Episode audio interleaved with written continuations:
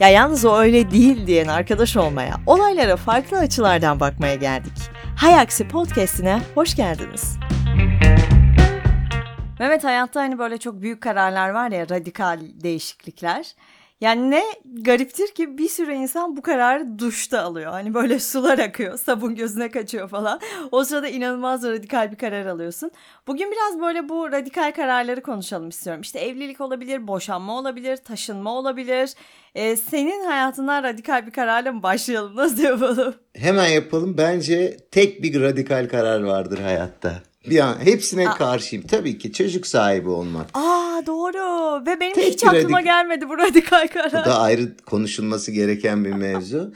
Diğerlerinin hiçbir radikal karar değildir. Ee, tamamen geçici, daha büyüktür, daha alışılmalıktır. Kabul ediyorum. Örnek 37 sene yaşadığın şehri değiştireceksen, 13 yıl çalıştığın şirketi değiştireceksen ama hiçbirine radikal demem. E, hayatın akışı içerisindeki aslında gelen duruma karşı verdiğin kararlardır. Ben olayı büyüten bir adam değilim. Net bir şekilde söyleyeyim ve büyütenlere de çok kızan bir adamım. Yani Yıllar sonra şöyle bir şey yaptık. Ya iyi ettin yaptın işte yıllardır öbür tarafı gördün. Zaten yaptığına göre de e, bir, bir durumum var. Ya, bir sebeple yapmışsın. O yüzden konuşma. E, fakat ilk kısmına hemen geri döneceğim. Duşta mı alınır dersen ya onun da bilimsel olarak açıklaması var. Şaka yapıyorsun. Rutin bir iş yaparken örnek veriyorum beyin rahatladığı zaman aslında bütün verileri toplamış geri planda ajandada çalışıyor oluyor. Dolayısıyla en dalga boyu uygun ve yoğun olmadığı dönemde diyor ki al bunu bunu bunu yapabilirsin. E, o da şaşırtmıyor. Mesela yürürken gelir, uyanmaya yakın gelir, e, boş boş televizyona bakarken gelir. Hep kararlar ya da çözümler orada gelir. Tamam ben hak verdim yani. O göze sabun kaçmayı falan bırakıyorum şimdi mantıklı. Evet ama lütfen yani şu radikal karar e, diyenlere hay aksi diyoruz yani. Onun ya, tersi diyoruz. Evet. Bu arada bir şey söyleyeyim mi? Şimdi senin dediğin gibi düşününce yani çocuk yapmak noktasına kadar çıkarınca mevzuyu diğer bütün kararlar geri alınabilir şeyler. Yani bir işten istifa ettin başka bir işe geçtin. Yani değiştirebilirsin sonradan işini falan ama çocuk yani artık hayatında bir çocuk var bundan sonra. O çocukla ilgili bundan sonra her dönemde bir karar vermek zorundasın. Yani çocuğu bir tarafa bırakıp gidecek halin yok ama işi çok rahatlıkla istifayı basarsın. Ne olacak? Boşanma konusunda uzmanlar var. 7 kere evlenmiş işte 6 kere boşanmış vesaire. Hiçbir sıkıntı yok. Şehir değiştirme 12 şehire gitmiş insan var. Dolayısıyla aslında milletin derdi şu abi alışkanlıklarımdan kopacağım. O yüzden benim için çok büyük bir karar. Onlar için büyük bir karar ama milyonlarca insanın günlük sıklıkla yaptıkları bir şey bu aslında. Ya ben bu farkı gerçekten merak ediyorum. Mesela şimdi ben başka bir şehre taşındım ya işte 30'lu yaşların başında. Benim için çok zor bir şey. Hala işte alışmaya çalışıyorum. Ne bileyim hani böyle çok düşündüm bu karar üzerine ama bir sürü insan çat çat çat taşınıyor. İşte yeni taşındıkları şehirde çok rahat sosyalleşiyorlar. O hayata hemen alışıyorlar. Bunu sağlayan şey ne yani? Bizim içimizde bir şey mi var daha kolay adapte olmamızı sağlıyor? Ya bence iki şey var. Bir alışkanlık. Yani senin ilk taşınman olduğu için böyle. Ama 3 yıl sonra şu anda bulunduğun yerden başka bir yere gidersen çok daha rahat taşınacaksın. O net. İkincisi birazcık tabii ki karakterle de ilintili olduğunu düşünüyorum. Deneyimle de ilintili olduğunu düşünüyorum. Bu ikisi bir araya gelince e, ve birkaç kere tekrar ettiğinde aslında sen hiçbir radikal karar vermeyen bir insan haline dönüşebilirsin. Ama tekrar söylüyorum. Yani çocuğu atmayacaksan bir yere bırakmayacaksan e, verebileceğin en zor karar o olmalı. Tamam peki o zaman sen biraz bize şey anlat. Nasıl bir insan çocuk yapmaya karar verir değil de sen nasıl buna karar verdin? Biz çok erken ve çok hevesle karar verdik öyle söyleyeyim. Mesela bu da çok komiktir. Ya erken yapacağız dedik ya da çok ara vereceğiz. Hani son ulaşabileceğimiz zamanlarda. Çünkü böyle bir şey hayalim vardır ya gezme hayalin, dünyayı tanıma. Güzel bir hayaldir çünkü çok geliştiren bir aslında vizyondur. Dolayısıyla biz dedik ki erken yapalım sonucunda daha çok bize zaman kalsın. Hiçbir kontratımız yok tabii ki. ne kadar yaşayacağımızı bilmiyoruz ama en azından teorik olarak dedik hani istatistiki olarak ihtimal daha uzun bir süre e, gezmeye zaman ayırabiliriz. Şimdilik fena gitmiyor ama bu sefer de mesela çok yoğun çalışıyoruz. Ama şuna karar verdik. Bu da radikal bir karar başkalarının gözünde bizim için değil. Ya biz bu çalışma işini seviyoruz. Bundan mutlu oluyoruz. Dolayısıyla böyle yakın uzak herhangi bir zamanda emeklilik de düşünmüyoruz. Mesela bir sürü insanın çok ciddi emeklilik hayali var. Ben onu anlamakta zorlanıyorum. Kabul edebiliyorum ama anlamakta zorlanıyorum. Bu arada bu da mesela inanılmaz radikal bir değişiklik bence. Yani hayatım boyunca her gün işe gittikten sonra bir yerden sonra gitmemek. Hani iş değiştirmek tamam. Yine de sabah kalkıp bir işe gitme alışkanlığın devam ediyor. Ama çok büyük kararlar. Hani çocuktan sonra ben neyi koyarım diye düşünüyorum. Böyle evlilik, boşanma falan gibi hayatı çok dolduran şeyler geliyor aklıma. Onun haricinde bence böyle daha işte iş değiştirme, taşınma, okul değiştirme bunlar böyle bir, bir tık daha aşağıdalar benim gözümde. Tekrar söylüyorum kişisel deneyimle çok ilintili. Yani hayatı boyunca boşanmamış biri için çok büyük bir karar olabilir. Hayatı boyunca taşınmamış biri için çok büyük bir karar olabilir. Ama önemli olan aslında o kararın içindeki motivasyon. Öyle değil mi? Yani hangi motivasyonla bunu yapıyorsun? Emeklilik. O kadar berbat bir iş dünyan vardır ki. Her gün lanet ederek işe gitmişsindir. Her gün küfür etmişsindir. Her akşam eve geldiğinde yarın gene aynı durumla karşılaşacağım demişsindir. E, senin için emeklilik büyük ve pozitif motivasyon yani motivasyonla yapılan bir aksiyon haline dönüşür. O yüzden bence kararlarla ilgili şunu da sorgulamak lazım. Ya hangi amaçla bu kararı veriyorsun? Yani neye ulaşmak istiyorsun? Zorunda mı kalıyorsun? Yoksa tam tersi olumlu bir değişim amaçlı mı yapıyorsun? Şimdi mesela olumlu bir demiş değişim amaçlı boşanıyorsan o da çok rahat. Gördüğün gibi bugün bugün bu bugün şey modundayım. Tam hani ters adam modundayım. Yani hiç büyük bir karar değil. Yapman gereken bir karar. Çok mutsuz bir ilişkin var. Çok mutsuz bir işim var. E tamam ne konuşuyorsun? E bak şimdi ben sana bir şey internette buldum. Onu okuyacağım. Tam bu yaptığın şeyin cevabı olacak. Diyor ki başkalarına verdiğimiz tavsiyenin iki büyük avantajı vardır. Doğal olarak diyor karardaki en önemli faktörleri öncelik haline getiririz ve duyguları bastırırız. Çünkü başkası adına konuşuyoruz bunu yaparken. İşte bir kararsızlık anında hani onu yenmekte en zorlandığımız şey şu soruyu sormak olabilir diyor. Ee, en iyi arkadaşım bu durumda olsaydı ona ne yapmasını söylerdim.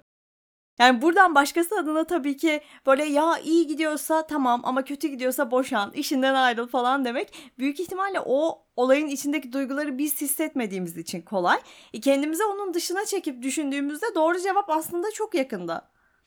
Bence doğru cevap yok. Hayda.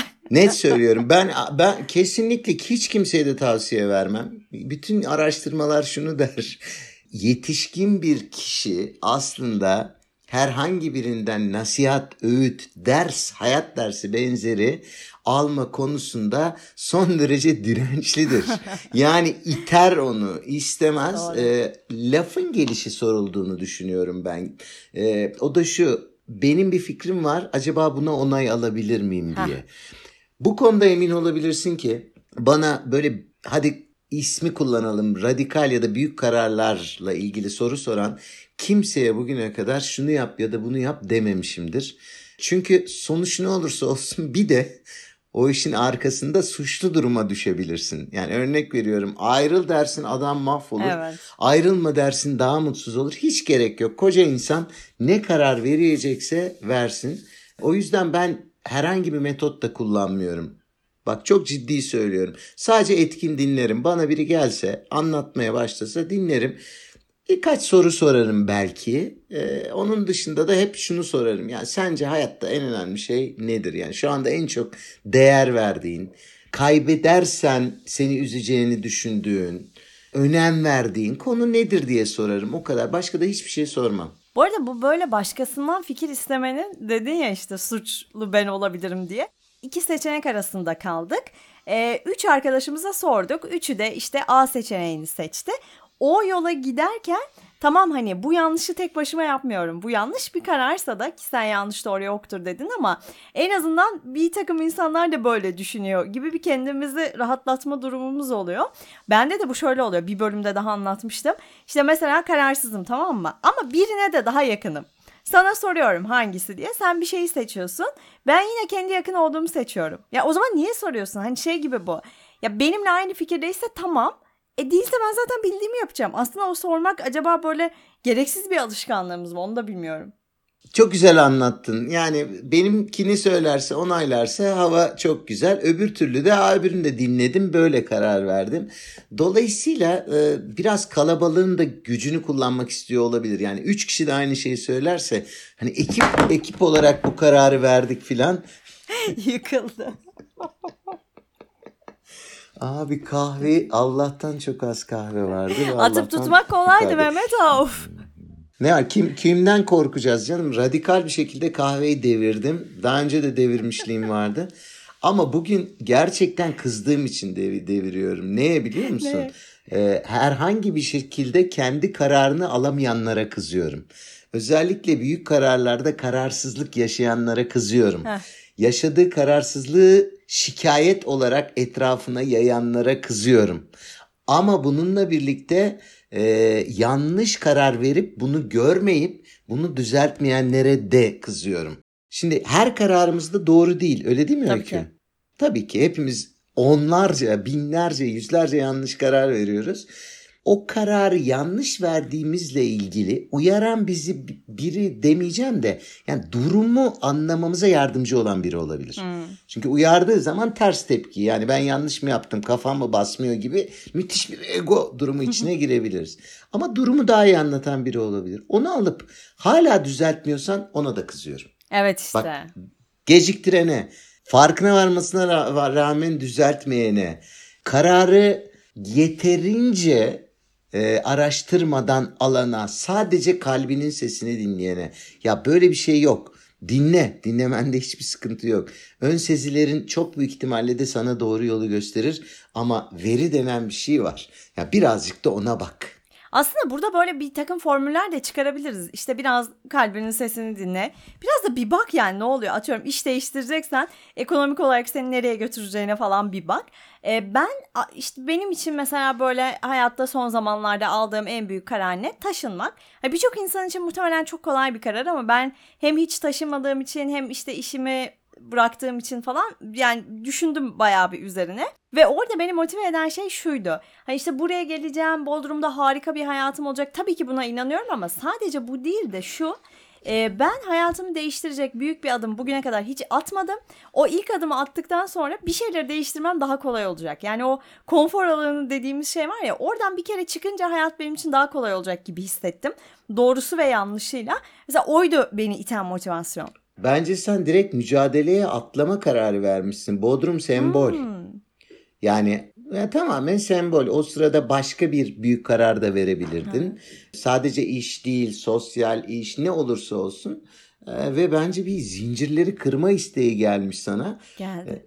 İyi etmişsin. Vallahi iyi ettim ha. Şimdi bu arada ben bu büyük kararlarla ilgili biraz araştırma yaptım. O sırada da Beyhan Budak'ın bir tane YouTube videosuna denk geldim. Orada 10-10-10 kuralı diye bir şeyden bahsediyor. Çok hoşuma gitti. Diyor ki mesela işte bir karar tamam mı? Ofiste çok sinirlendin. işten ayrılmaya karar verdin. istifa edeceksin. Bir düşün diyor bu kararı verdikten, istifa ettikten sonra 10 dakika geçti aradan nasıl hissedeceksin? 10 ay geçti nasıl hissedeceksin? 10 yıl geçti nasıl hissedeceksin? Acayip hoşuma gitti.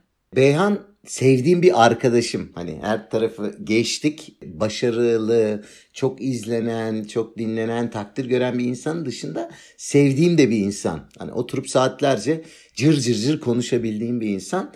Aslında şunun peşinde anlık kararlar ve bir tek olaya dayanan kararlar sonunda pişmanlık yaratabiliyor.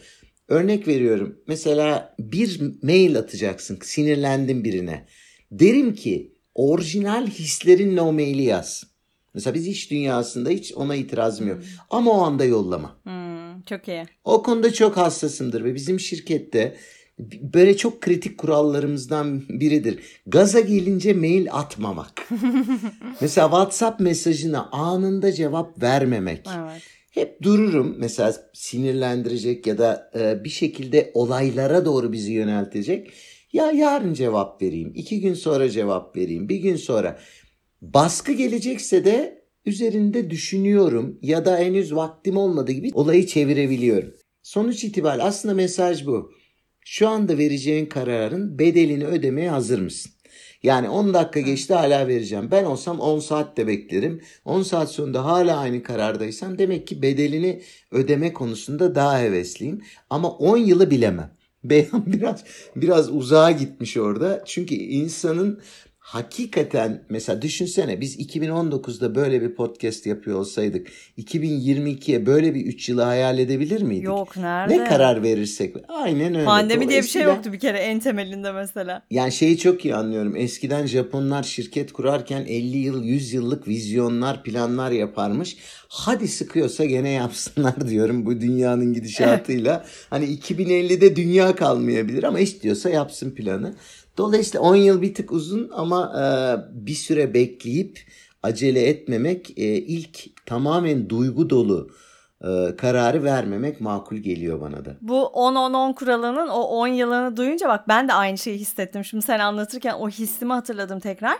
Ya ben 10 yılı nasıl düşüneceğim ve 10 yıl sonra yanlış karar vermiştim 10 yıl önce demek ne kadar kötü bir duygu yani hani. Ya zaten hatırlamazsın boş ver. Çünkü Ama- insan- insanların bir de çok güzel bahane bulma huyu var ya. Yani sen o verdiğin yanlış kararın yanlış olmadığına dair 52 tane bahaneyi dizmişindir. O yüzden bence 10 yıl çok uzun bir süre. Evet. Tabii işin şakası da var. Ee, ama anlık tamamen duygu dayalı karar, duyguya dayalı kararlar zaman zaman sıkıntı yaratabiliyor. Onda beraberim. Tamam orada yani formülü şöyle çizebiliriz. Bence şurada şöyle bir yanlışa düşüyoruz. Ben şimdi doğru karar vermeye çalışayım. Yani sen onun doğrusunu yanlışını hayatın sana getireceği diğer seçenekleri bilmeden algılayamazsın. Dolayısıyla seçenekleri önündekileri değerlendirip işte artısına eksisine göre bir karar aldın 10 dakikasını işte 10 saatini 10 ayını düşündün ve o an içinde sonradan bakıp değerlendirdim bu kararı. Bu kararı 5 yıl sonraki sene olarak değerlendirdiğinde tabii ki yanlış yapmış olabilirsin. Zaten böyle geliştim bu 5 yılda.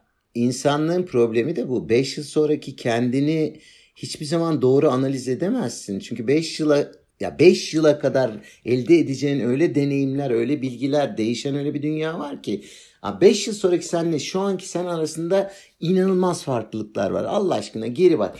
Şu genç hayatında 10 yıl önceki öyküyle şimdiki öykü aynı mı? Hiç aynı değil ya. 10 yıl önceki bak mesela en basit şey söyleyeyim.